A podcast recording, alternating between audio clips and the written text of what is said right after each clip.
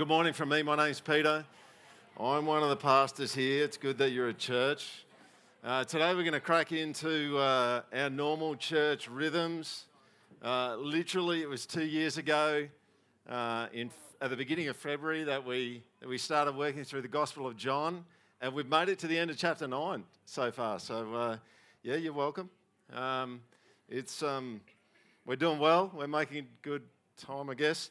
Um, but for those who are new to the church here, most of the time we preach through books of the Bible. This is kind of the spine for us, and then uh, we do things outside of that.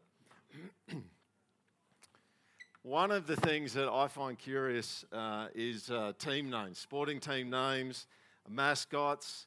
Uh, I find it fascinating about the, the, the, way they come up with a name uh, and the mascot that they kind of attach to it.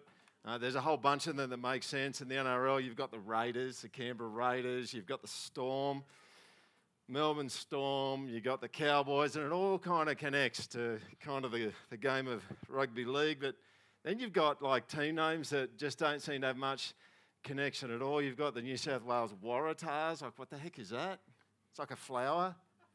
We're playing rugby and like we're flowers playing rugby. That's what we're doing. Um, Queensland, like Reds, like red. Red. Like I know the Queensland's maroon, but it's like, okay, that's scary. I guess, I mean, if you get stabbed or something and there's all red on the ground. That's a bad thing, but let's, let's not go there. Uh, this next one is one of the worst team names in my view, and I'm not going to go there about why it's called this the, uh, the Cleveland Browns. Just think about that for a moment. Uh, it's a problem for my imagination. You've got numbers, you've got the San Francisco 49ers, you've got the Philadelphia 76ers. Uh, here's a couple more that I think are interesting, and one of them is the South Sydney Rabbitohs. Now, rabbits, let's just think about rabbits for a moment, all right? Plague proportions, irritating, very small. They're quick, they have a good step, but where I live, they're roadkill, all right? Uh, flattened all over the road. They may be quick, but they're stupid, all right? So many times I'll go home and there'll be some rabbits on the, uh, the footpath eating some lovely green grass. And when I approach, they decide they're going to make a dash in front of the car. All right? Some of them get to go home and tell the story to their kids, and some of them don't. The Queensland Reds, their mascot is a koala. A koala. A koala. Slow, easily killed, snorts like a pig, and is on the road to extinction. A koala. Well, um, I, this got me thinking, right? I just thought, well, okay, I want to know if there's, is there a team that's called the such and such sheep? Right? I thought that's interesting. Well, there was actually back uh, in uh, about 10 years ago, the, the under 20 soccer team from New Zealand was called uh, the Sheep, um, New Zealand Sheep, which kind of makes sense. But you notice one of the things you have to do with sheep, right, is you kind of have to make them be different to what they actually are. Like, that's a cool looking sheep. Sheep don't look cool, right? They never look cool, and they don't have skills at soccer. But this one apparently does. Some of you might go, hey, hey, I've got one for you. It's the LA Rams. All right, you can see the horn in there for the LA Rams, the NFL team. Kind of makes sense with the nature of the game, but at the end of the day, uh, even taking these two into account, people are just not rushing to call their sporting teams the sheep.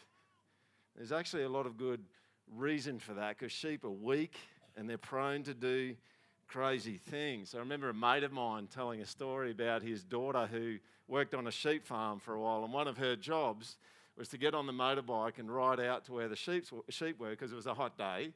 She would ride out to where the sheep were because they'd, they'd wander away from the water and then they get thirsty. And instead of actually wandering back to the water, they just sit down. And, if, and this, uh, this lady's job was to go out, pick the sheep up, lay them over the top of the fuel tank of the motorbike, and bring them back to where the water was. Otherwise, they'd just lie there and die of thirst. That's sheep, right? When, um, when you go to the Bible, we find out that God calls us sheep. Uh, it's a long standing name that, that God has given um, to, uh, to his people. Uh, and there's heaps that we could say about sheep and how they operate, and lots of people have said these things. But today I want to focus on one thing about sheep because the passage that we're looking at today focuses on this. Um, sheep are vulnerable. Um, there's, there's danger that sheep face. I mean, to put it very simply, sheep are a prey species, not a predator species, right? No one goes walking in the bush scared that a sheep is going to get them, right? Um, this is the reason why we get sheep. We grow them up, we shear them, and we eat them, right? They're down, and lots of things eat them, right? They're down toward the bottom of the food chain. They don't fight. They're normally pretty docile animals. Sure, the rams during re- breeding season can fire up and they can headbutt some people, um, but that's kind of about all that they do. Um, sheep don't stir up a fuss. They're easily picked off, especially if you're in Israel with bears and lions around. Sheep have no significant defensive capability. Uh, not really anything at all. Do you know what they do? Does anyone know what they do when a, a sheep is in danger? They run. That's pretty much it. they run. And if you've ever seen a sheep run, you know why lots of them get eaten. All right? They don't run very well and they don't run very fast, and they tend to all run together wherever they're going. They don't even think about that most of the time. One of the things that Jesus is saying, and we're going to look at this today, is that when he calls us sheep, he's saying to us that we're very susceptible to danger. That's what he's saying to us. And this is really clear in the scripture today. So we're going to read that. If you've got a Bible with you, I'd love for you to open that up. We're going to read John chapter 10, starting at verse 1. We're going to read the first 10 verses. We use the, uh, the NIV version here, just the latest one that's out. John chapter 10, starting at verse 1. Good for you to bring Bibles to church um, so that you can follow along and think about things as we go. Very truly, I tell you, Pharisees, Jesus is having this conversation with the Pharisees, and we're almost, it's, it's almost as if we're getting the opportunity to eavesdrop on this conversation Jesus is having with the religious leaders. Anyone who does not enter the sheep pen by the gate. Now, just, just to clue you in here, the sheep pen was, was kind of rough stone, solid walls. It was a place that the sheep could actually be put so that they'd be safe from predators. Um, and, and basically, the sheep, the flock of sheep would go in and they would come out from this pen. Um, anyone who does not enter the sheep pen by the gate, but climbs in by some other way, is a thief and a robber. The one who enters by the gate is the shepherd of the sheep. The gatekeeper opens a gate for him. The sheep listen to his voice. He calls his own sheep by name and leads them out. When he has brought out his own, he goes ahead of them, and his sheep follow him because they know his voice. They will never follow a stranger. In fact, they'll run away from him because they do not recognize a stranger's voice. It's a parable, it's a story that Jesus told. Uh, verse 6 is kind of a narrator's comment, Jesus used this figure of speech, but the Pharisees did not understand what he was telling them. Now, there's an important thing before we jump into verse 7 that you just need to know is Jesus is using these metaphors of pen and shepherd um, and, and, you just need to know that it's not a linear story that Jesus is telling, and so the next bit builds on the previous bit, all right? Because he starts to shift things around a little bit. It's more like he's had one dash in there, they didn't understand, so he's going to take another dash from another angle, all right? Um, verse 7 Therefore, Jesus said again, Very truly I tell you, I am the gate for the sheep. which is why at that point you'd be going, I thought he just said he was going through the gate. It's like, that's, that's the point. Jesus is coming at it from another angle. Verse 8 All who have come before me are thieves and robbers, but the sheep have not listened to them. I am the gate, and whoever enters through me will be saved. They will come in and go out and find pasture. The thief comes only to steal and kill and destroy. I have come that they may have life and have it to the full. So, we're going to look at three things today. We're going to look at the danger, the safety, and the effect. Let's have a look at the danger. You can see in verses 1, 8, and 10 there the examples of that. Jesus is telling people what the dangers that face sheep are. Here they are. Very truly, I tell you, Pharisees, anyone who does not enter the sheep pen by the gate but climbs in by some other way is what? A thief and a robber. All who have come before me are thieves and robbers. The thief comes only to steal, kill, and destroy. You got this sense here with thief and robber. is that there's people that use subtlety and trickery. They use violence sometimes and they plunder. Um, you know who they are by the way they get in. If they climb over the wall, it's like straight up. It's like they're not the legit, real deal. They haven't come through the gate. And the response of the sheep is, No, we're not going to listen to you. Uh, they only bring death and destruction. They're only interested in exploiting the sheep, not the welfare of the sheep. Now, the big question at this point is uh, who is Jesus talking about? Well, I'm happy to have a longer conversation with you later on, but I think it's really hard to avoid the idea that Jesus is actually talking about the religious leaders at this point in time. They had control, they used it for their own ends, and, and they could be violent. I mean, uh, John 8, verse 59, they picked up stones and they were going to stone Jesus just on the spot. Um, they actually sound a lot like what Ezekiel prophesied about in Ezekiel 34. We're going to end up reading most of this section out of Scripture, and I'd love for you to just follow it on the screen as we go through because I think you're going to see the issue here. Um, this is the first three verses. The word of the Lord came to me Son of man, prophesy against the shepherds of Israel. Prophesy and say to them, This is what the sovereign Lord says Woe to you, shepherds of Israel, who only take care of yourselves. Should not shepherds take care of the flock? He says, Yes. But you eat the curds. You clothe yourselves with the wool and slaughter the choice animals, but you do not take care of the flock. Now, one way you can put this is they, they fed on the sheep instead of feeding the sheep. Right? That's what they did. They fed on the sheep instead of feeding it. Ezekiel goes on, You've not strengthened the weak or healed the sick or bound up the injured. You've not brought back the strays or searched for the lost. You've ruled them harshly and brutally. So they were scattered because there was no shepherd. And when they were scattered, they became food for all the wild animals. It's just bad leaders, just scattering people and putting them in harm's way. My sheep wandered over all the mountains and looked on, on every high hill. They were scattered over the whole earth, and no one searched or looked for them. Therefore, you shepherds, hear the word of the Lord. That's where you, if you're one of the people that God's about to talk to, you put your skates on and you try and get out of there as quick as you can because it's not going to be good.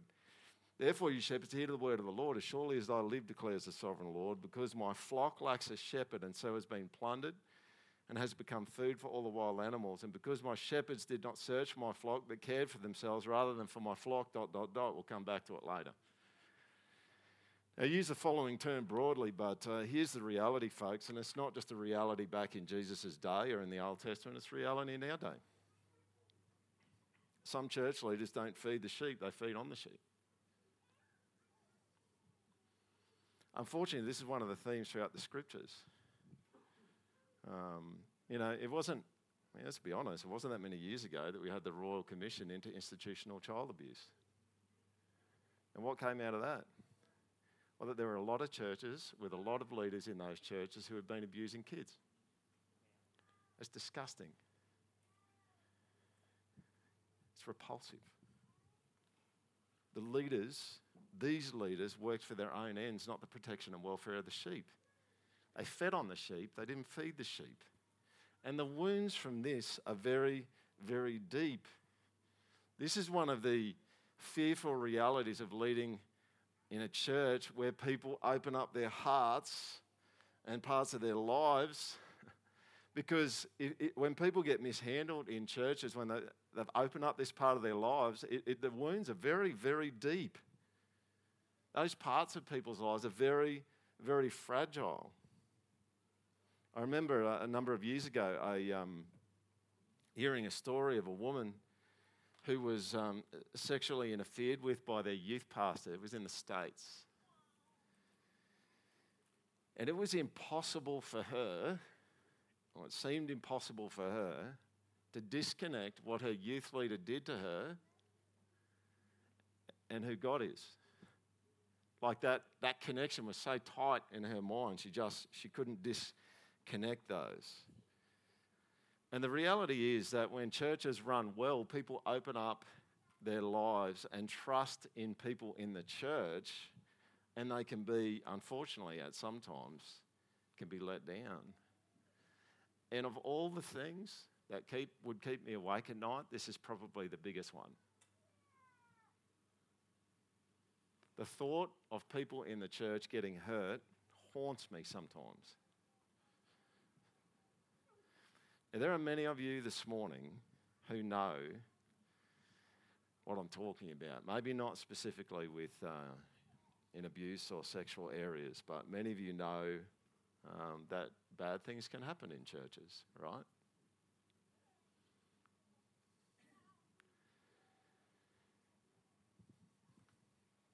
Uh, it was only a short time ago that someone on Sunday morning here, because um, this is the tension, right?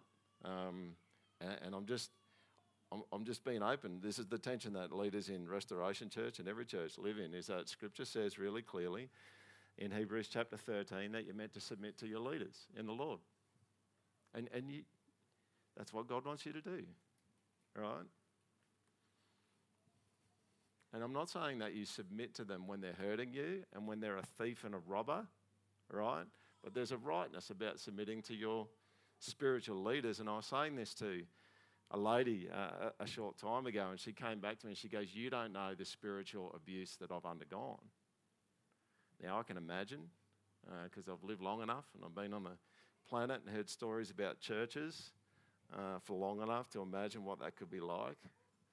Um, you know, some of you, even right now, you're just going, really? Like, is Peter saying this? Like, that's going to be the end of it. Like, everyone's just going to go, no, we're not going to buy into what's going on in the church. And hang with me, because I've got a few, few more things to say. If you're someone who's like, I'm never going to be open again because of the stuff that's happened to me uh, in church, I, I, just want to give you a little bit more, nuancing about the kind of hurt that can happen in churches. Uh, because not everything that happens in churches that hurts people falls under the category of thieving and robbing. All right? Not everything falls under that category. So let me give you three categories um, of, of hurt that can happen in the church, um, finishing with thieving and robbing. Here's the first one uh, a lack of wisdom. This one I think is pretty straightforward. Church leadership can do things that aren't wise. And it's not as though they're gunning for people or they're feathering their own nest. They just make dumb decisions sometimes.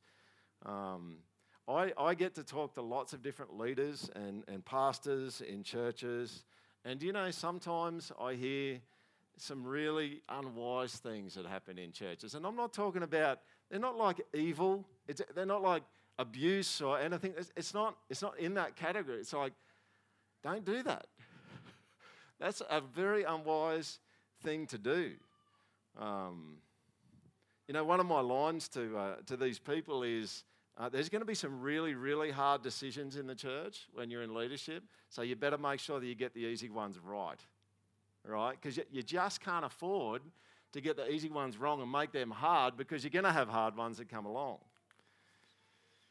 You know, when you do things which are unwise, it's inevitable that people will get hurt. It happens in the church and it happens in your life too, and in your family and at your workplace. It's just how it rolls. And I'll be honest with you that at Restoration Church, we have done things that are unwise over the years, and it's hurt people. And we do our best and we work really hard to be wise about the things that we do, but there are some times where we haven't been wise and it's hurt people, and we're sorry about that. We are very sorry about that. It was never our intention to do that. Uh, it was our intention to help people, not to hurt them. But we were unwise sometimes, and, uh, and people got hurt. Here's the second one sinning. this one's pretty straightforward. Everyone's imperfect. It's the bottom line. Can't get away from it. I sinned this week.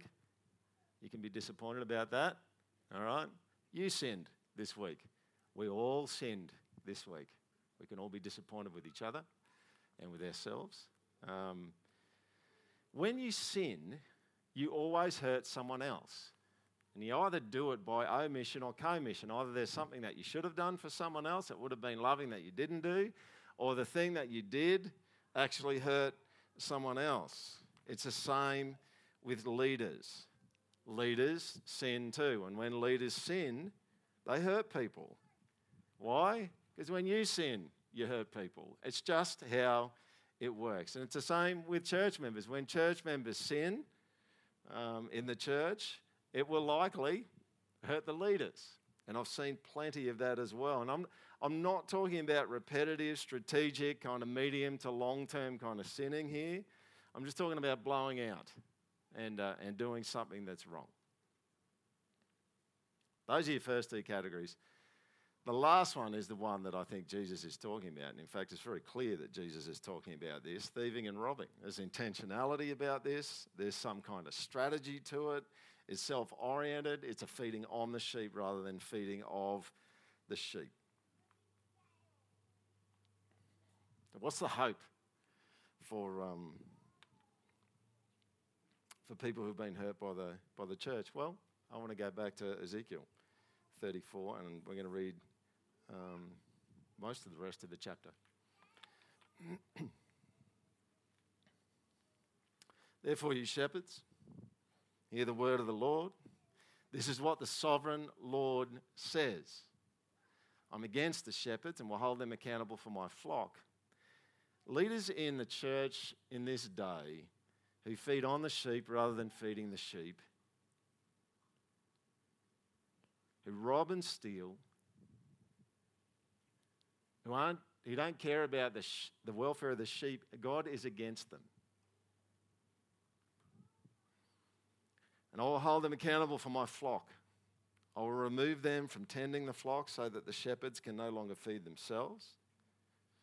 I'll rescue my flock from their mouths and it will no longer be food for them. This is the thing. God, God's against them and they're against them in their leadership. It's not that God doesn't love them, and that there isn't the possibility of repentance and restoration. It's like, no, he's against them in the position that they're in. So, what is, what is the hope? For this is what the sovereign Lord says I myself will search for my sheep and look after them. Is that not the most sublime thing that you could think of?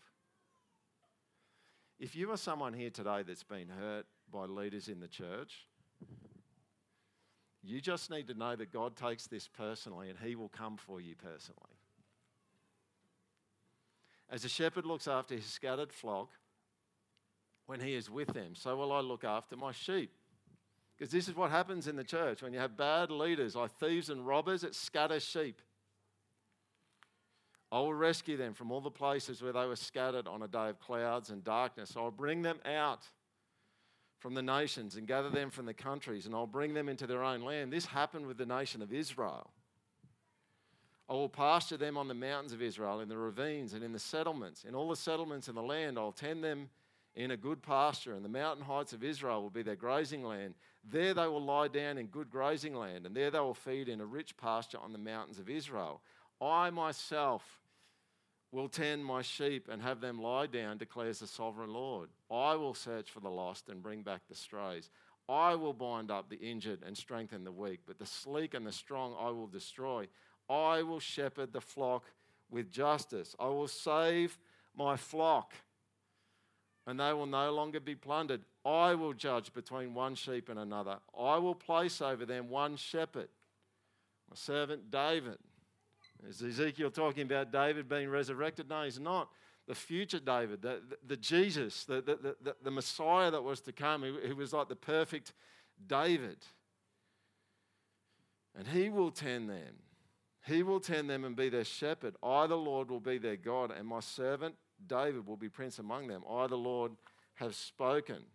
Look at what God's going to do. I will make a covenant of peace with them and rid the land of savage beasts so that they may live in the wilderness and sleep in the forests in safety. Isn't that beautiful? This prophecy is fulfilled in the person of Jesus, and Jesus is the one who's speaking in John chapter 10 about who he is. So let's go to the next section the safety. Think a sheep pen. there are sheep in the pen. Someone jumps over the walls and the sheep are startled, they scatter. They're used to the voice of the shepherd. They don't know the voice of this person, so they do what sheep do they run away. That's what they do. And I, just want to say this at this point, and this is just kind of a, a lead in into this middle point, and I don't want to hang you too much longer. If you're a sheep, then you know what a shepherd sounds like and you know who the strangers are. You know, this is the beauty of what the Lord does, I think, is that even if you're in a church that's, that goes toxic or around some leaders that are toxic, you have this sixth sense that something is wrong. You just go, that, that is not a good shepherd. It's not a good under shepherd, under Jesus. It doesn't sound like him. There's something else going on. You know, there's a lot of the time in the church that you can tell, does he sound like Jesus? is that the kind of thing Jesus would say? Is that the kind of thing Jesus would do? And you can pick it, right? Um, it, it, can be tricky to tell sometimes. Um, but in your gut, what Jesus is saying here is you're tuned into a different voice. And when, when, a, when a stranger comes in, you kind of go, that's, that's not quite right. It can take a while to work that out, but that's not quite right. You can tell when leaders are speaking through Jesus. They might even be saying all the right things, but they're going about it the wrong way. They're jumping over the wall. And, and, and you're just finding yourself when that stuff's happening, you're just kind of scattering a little bit, even just in, within yourself at the start. I don't know if you know what I'm talking about. I don't want to hang around on the negative anymore. Because the one who Ezekiel prophesied about has come. Jesus came in person to get the job done and get it done properly. That's what he did. No more delegation. Uh, the true shepherd, you picture it with this uh, this pen, the true shepherd, strides up to the gate. Just, just stride right on up. And the gatekeeper who's standing there, their job was to let the shepherd in. The true one. Didn't jump over the wall, just stride, uh, you stride right up to the gate, Jesus does. The one who enters by the gate is the shepherd of the sheep. The gatekeeper opens the gate for him. He does that because he's the real deal. There's shepherd's sheep are in there in that pen. Uh, he has access to them. And the next bit is sublime, isn't it? Now, here's if you want to find something to meditate on for about 20, 30 hours this week, these two verses would be good. That'd be a good start, all right? Sheep listen to his voice. He calls his own sheep by name and leads them out.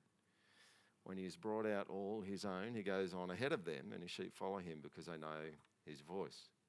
There's a couple of things here I just want to point out. uh, they know his voice, and he calls them by name. Uh, the sheep listen to his voice. Now, there's an, there's an initial uh, reality and an ongoing reality here. The initial reality is when you become a Christian. And we know this when we go a little bit further on in John chapter 10 there. Jesus says, I have other sheep that are not of this sheep pen. I must bring them also. They too will listen to my voice. Know, God calls you. This is how it works. God calls you to himself. And this happened to me when I was 16, right? Uh, born the son of a preacher. I heard a lot of things about God. I knew a lot of things about God, but that's all it was. It was just stuff about God. I didn't know God. And it all changed in an instant. There was a moment, and I'm not saying that everyone's got to have this instant conversion story, but this moment, there's this moment where God called me. And it was a weird experience for me, right? Because it just felt like I knew the voice. And it's like, how do you know the voice if you've never really listened to it like that before? It's like, well, that's how it works when the shepherd calls you. He calls you and you go, I know that voice. I know it. See, I didn't, I didn't know it because I'd heard it before, but it was familiar. Have you had, has anyone had an experience like that in terms of when you come to faith, it's like God's calling me right now? And that sounds so familiar and so normal, but I've never heard it before. But notice in the verse here, um, it's not just this initial reality of of being called in and being familiar with the voice, there's an ongoing reality as well. Because when I came home from my friend's house where God called me for the first time, and it wasn't an audible voice, He stirred up in my heart to respond to Him. When I came back from my friend's house, you know what I wanted to do? I just wanted to read Scripture. That's what I wanted to do. And I, I remember one of the first books I started reading was First Corinthians. It's like, and it's like, here's this preacher's kid whose dad did shorter and longer catechisms and the Westminster Confession of Faith for family devotions for years, right? He knew a lot of stuff about God. All of a sudden, has got this hunger for Scripture. Why? Because the shepherd is speaking. And, and it sounds like the shepherd. You know, I remember um, reading the, uh, the prodigal son parable, right? Where the son runs away and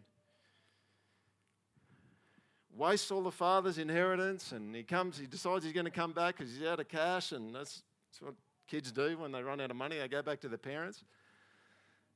And the, and the dad runs uh, to welcome him back in. I mean, I read this a parable and, and it, was, it was incredible. And it was like, man, so I have never read this before, but I had so much. I mean, I went up to my, my uh, pastor at the time and I said, still remember his name, John. He, uh, and I said, John, I said, man, this, this is an amazing story. And he went, yeah. Because he's got this 16 year old preacher's son coming up and talking about one of the parables that he said over and over, but it's different now, right? Because, because the shepherd is speaking. The shepherd is speaking. And I, and I tell you something, I spend uh, time with the Lord in scripture reading and prayer every day, and I tell you something, uh, there's, there's some part of it that's kind of a discipline that supports uh, my walk, but I tell you, it is not mostly discipline. I just need to hear the voice of the shepherd. I need to hear what he's got to say to me. I want him to talk to me through scripture, and I want to talk to him. That's not the only thing that we see here in this section that is uh, it's, it's, deeply personal. And the other thing that we see is, um, is this one here, and I, this is amazing. This is sublime. Back in the day, the way that it would work with shepherds is shepherds would have a, uh, they'd often have a kind of call for a, an individual sheep, right? They'd come to the, the gate, the gatekeeper would let them in, and then they'd, they'd, they'd, they'd call their sheep. They'd call their sheep out. Um, but this shepherd goes even further and knows people by name.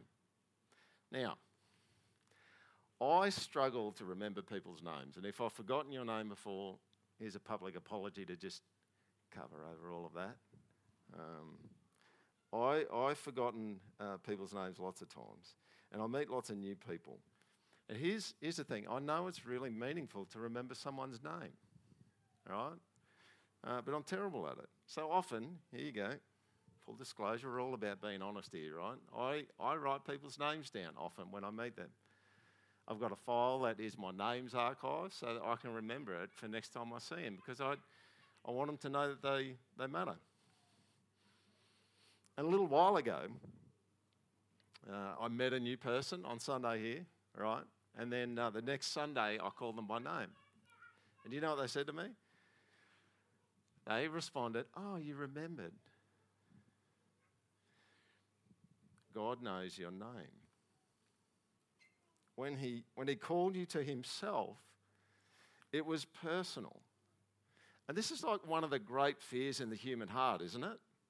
I mean, being hated is not cool, but at least you're being treated like a person.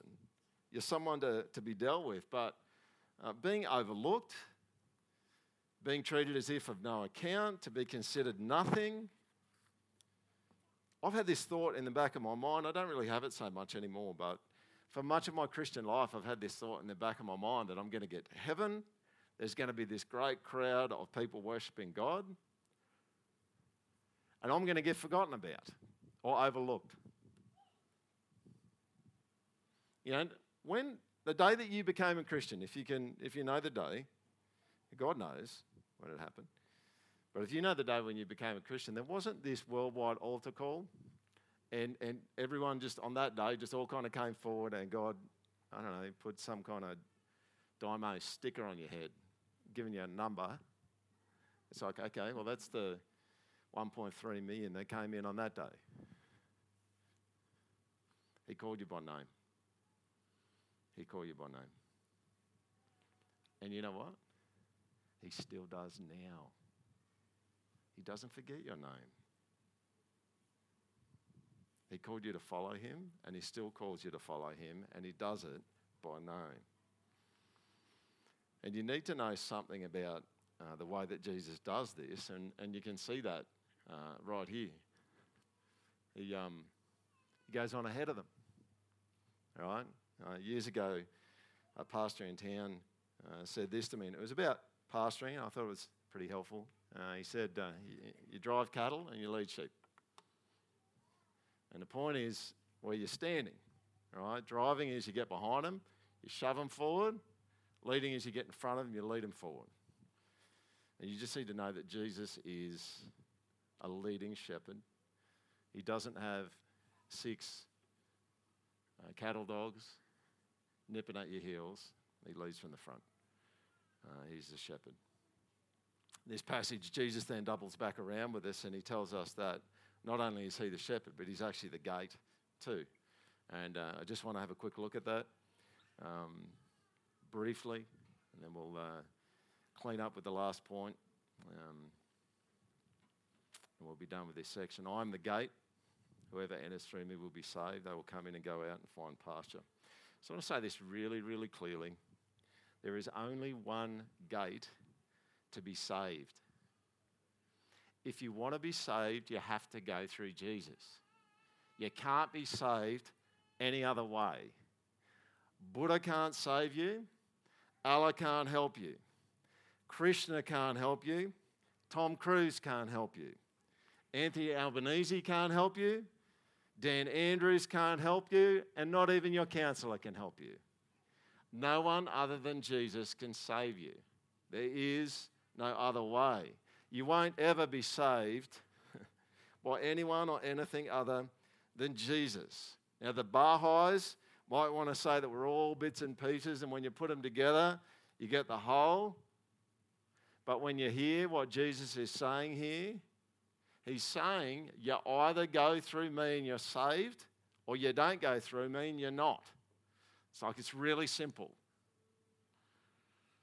You won't get into heaven any other way. Now, I'm not saying, and I'm not advocating that we be hurtful and rude to people who disagree with us, right? But this is the reality. And I didn't say it. Jesus was the one that said it. He said, if you want to be saved, you have to go through him. And, and some people, probably outside of us, will go, well, that's a pretty narrow thing. It's like, yeah, well, welcome to truth, right? The very nature of truth is whatever's true is true and everything else is wrong. That's what it's like with any truth. But it's in particularly, it's particularly true when it comes to Jesus. He is the truth, and you have to go through him if you want to get saved. If you're here today and you haven't trusted in Christ, you need to hear this. We don't want you to be lost. And there will be no other way for you to be saved other than trusting in Jesus to forgive you and to cleanse you and to make you right with God. The danger, the safety, the effect. What are the flow on effects of Jesus being the gate and the shepherd? Well, the first one is this uh, security. I'm the gate. Whoever enters through me will be saved. They'll come in and go out and find pasture. Now, when I was prepping this message, I thought, that's my sons, right? Um, we've, we've got four boys, and the oldest two boys can drive now, right? And any parent who's, who's had kids that start to drive just knows they're just not around the house as much anymore, right? But you know what they do? They come in and they go out and they find pasture, right? And the pasta's in the fridge, right? And fast food's really good, but it's expensive, and the food in the fridge is free, right? And, and the reality is that, that the home that, that we're providing, that Angie and I are providing, is, is stable. I mean, we're all sinners in there, but it's stable, and there's some security there, and we're looking after the rates, and we're making sure the house is not leaking, and, and that the internet works, because that's kind of the that's that's worse than not having food. Um, you know, not having the internet working. Um, we, we're doing all these things, and, and I don't even think our kids think about the security that comes that we're providing for them right? And, and the thing is, what you're seeing with Jesus here is that he's the gate and, and he's the security. So when you go through him into him, what happens is you've just got your security locked in, like you're saved, and, and now you can just go in and go out whenever you want. If there's something nasty going on, well, you just get back in there, get back in the pen, in behind him, right? And you know he's with you when you're out of there. And he's actually going to lead you to places where you're going to going to flourish. You're going to find good pasture. Jesus has your back. He's your security when things are dangerous. Know that He's on the job as your shepherd. You're being saved is secure. It won't fail. He won't turn His back on you. You can bank on it. He'll take you to good pasture, places where you'll be nourished. In the end, you won't lack anything. That's the cry of the psalmist, isn't it? In Psalm 34:10, the lions may grow weak and hungry, but those who seek the Lord lack no good thing. Sure, there's going to be times where it's going to be tough, tough going. But you're locked in. And He has promised to take you to places where you'll be nourished, where there'll be good pasture. It gets uh, even better. There's a second part to um, the effect of Jesus being a shepherd and a gate. And uh, you see it in verse 9 and 10. I'm the gate. Whoever enters through me will be saved. They'll come in and go out and find pasture. The thief comes only to steal and kill and destroy. Listen to this next bit. I have come that they may have life and have it to the full. Now, this is interesting, right? Because, and I'll just say this no one ever looks at religious people and thinks they have life to the full. Agreed? You never do. If you look at someone who's, it's about compliance, it's about following the rules, it's about trying to be acceptable to God, it's about trying to be acceptable to other people. That is not life at its best. True? Now, some of you might go, hang on, what, what kind of life is Jesus actually talking here? Is he talking about eternal life because kind of, you know, the fullness of life is not to be had in the here and now, and I grant, I grant that there's some limits um, on this age. Um, you know, is, is that life to the full? Is that in the future or is it now? Um, and I just want to say it's now and in the future. How do I know that? Well, John's pretty concerned about life. He likes to talk about life. In John chapter 1, he talks about in Jesus is life itself. If you go right through a, a few chapters further along, we'll get to it in about 2027. Uh, in John 17, that was a joke. Uh, John 17, uh, Jesus prays this. John records it. Now, this is eternal life, that they know you. Okay, so when does life start? The minute, the second, you, you begin knowing God.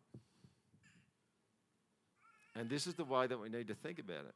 And this is the direction that we need to move. Now,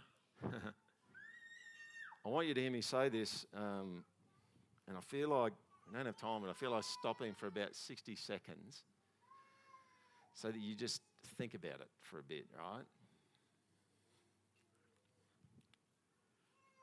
Knowing God, and I'm not saying knowing about God, personally knowing God, being near to God, is life at its best.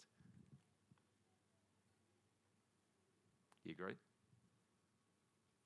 That, that's what Jesus is saying.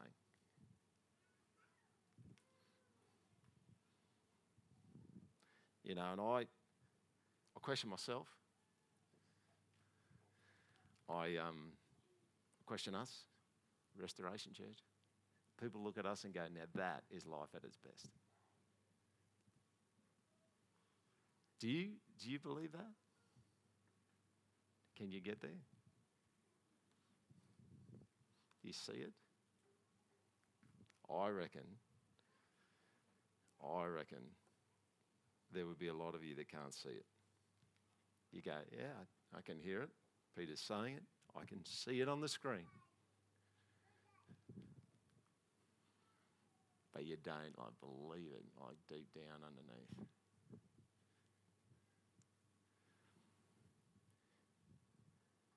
Could Jesus be right?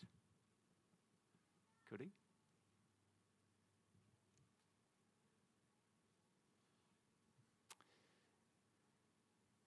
Of all the people, we should be the most alive, right?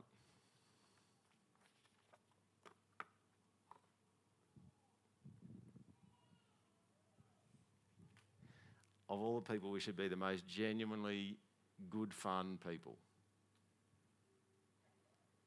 Of all the people, we should be the ones who are most at peace. not the most serious, not the most intense.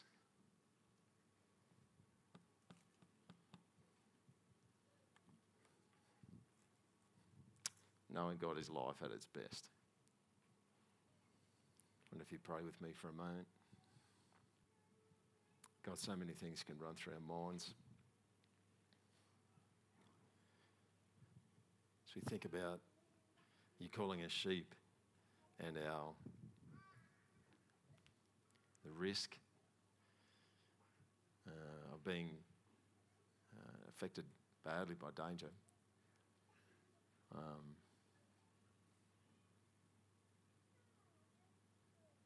maybe God, there's even some today that have uh, has brought back memories of danger that has affected them.